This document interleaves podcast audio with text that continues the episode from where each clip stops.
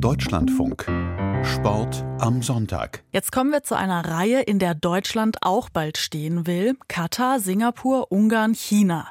Alles Austragungsorte der Schwimm-WM. In Doha ist sie gerade zu Ende gegangen. In Singapur, Budapest und Peking ist sie schon eingeplant. Deutschland war erst ein einziges Mal Gastgeber, 1978 mit West-Berlin.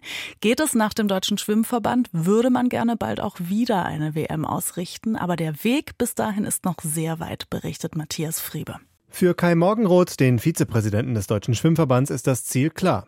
Irgendwann in den 30er Jahren soll eine WM in Deutschland stattfinden.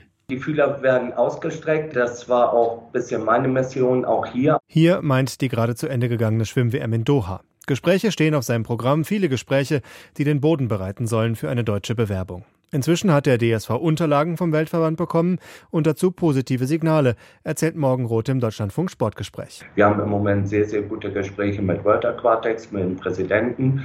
Die möchten es gerne, die unterstützen es alle. Doch bis wirklich im Becken um WM-Gold geschwommen und vom Turm gesprungen wird, ist der Weg noch weit. Das liegt vor allem an den Kosten, die es für die WM-Organisation braucht. Wir reden dort derzeitig über ein Volumen von 140, 150 Millionen. Rechnet Kai Morgenroth vor. Lizenzgebühren beim Weltverband, Kosten für die Schwimmhalle, Sicherheit, Anti-Doping, Fernsehübertragung.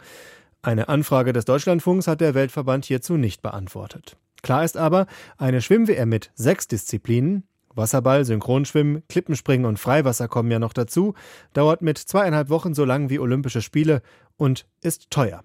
Geld, das der chronisch klamme Schwimmverband nicht hat.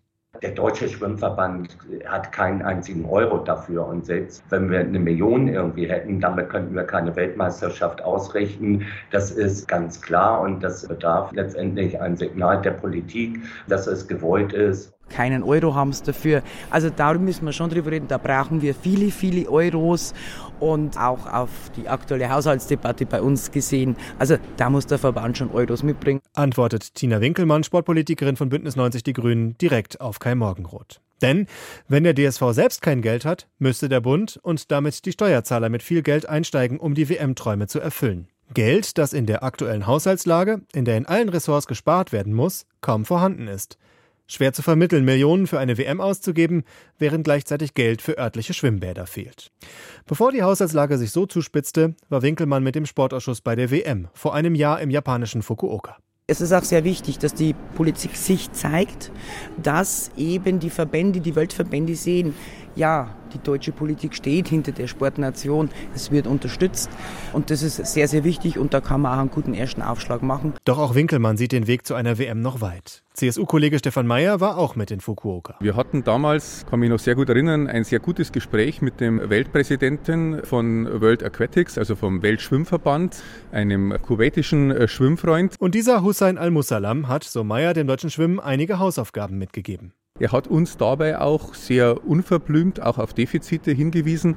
Und der Deutsche Schwimmverband hat ja in den letzten Monaten vieles getan, um offene Baustellen zu beseitigen, um insbesondere auch Dinge, ich meine da ganz konkret auch den Vorfall Jan Hempel, auch zu lösen. Rund 600.000 Euro Entschädigung zahlte der DSV an Jan Hempel, der von seinem Trainer missbraucht wurde. Eine Aufarbeitungskommission untersucht weitere Fälle im Verband. Zahlungen wie diese oder die Entschädigung an den entlassenen Sportdirektor Thomas Kurschilgen verkleinern aber nicht die Finanzsorgen des Verbands. Die Frage ist halt die Finanzierung. Sagt auch Sabine Poschmann, die sportpolitische Sprecherin der SPD. Da finde ich jetzt nicht ein starkes Zeichen, wenn wir jetzt sagen, wir hauen jetzt Millionen für die Schwimm-WM raus, sondern wir beteiligen uns wie immer und gucken, was wir dazu beitragen können. Aber zunächst muss der Schwimmverband seine Hausaufgaben machen. Heißt, einen Einnahmen-Ausgabenplan zu erstellen, sei es über Sponsoring, Tickets oder andere Wege. Heißt zuallererst aber ganz konkret, den Beschluss im Verband zu fassen, sich zu bewerben und dann beim für den Sport zuständigen Bundesinnenministerium Bedarf für einen Zuschuss anmelden. Das ist aber noch nicht geschehen, bestätigt das Ministerium auf Deutschlandfunk-Anfrage. Grundsätzlich begrüße man aber, wenn sich ein Verband um die Ausrichtung eines international renommierten Großereignisses bewerbe. Unionssportpolitiker Meyer glaubt, dass für den Fall einer Bewerbung sich in jedem Fall ein Weg finden lasse.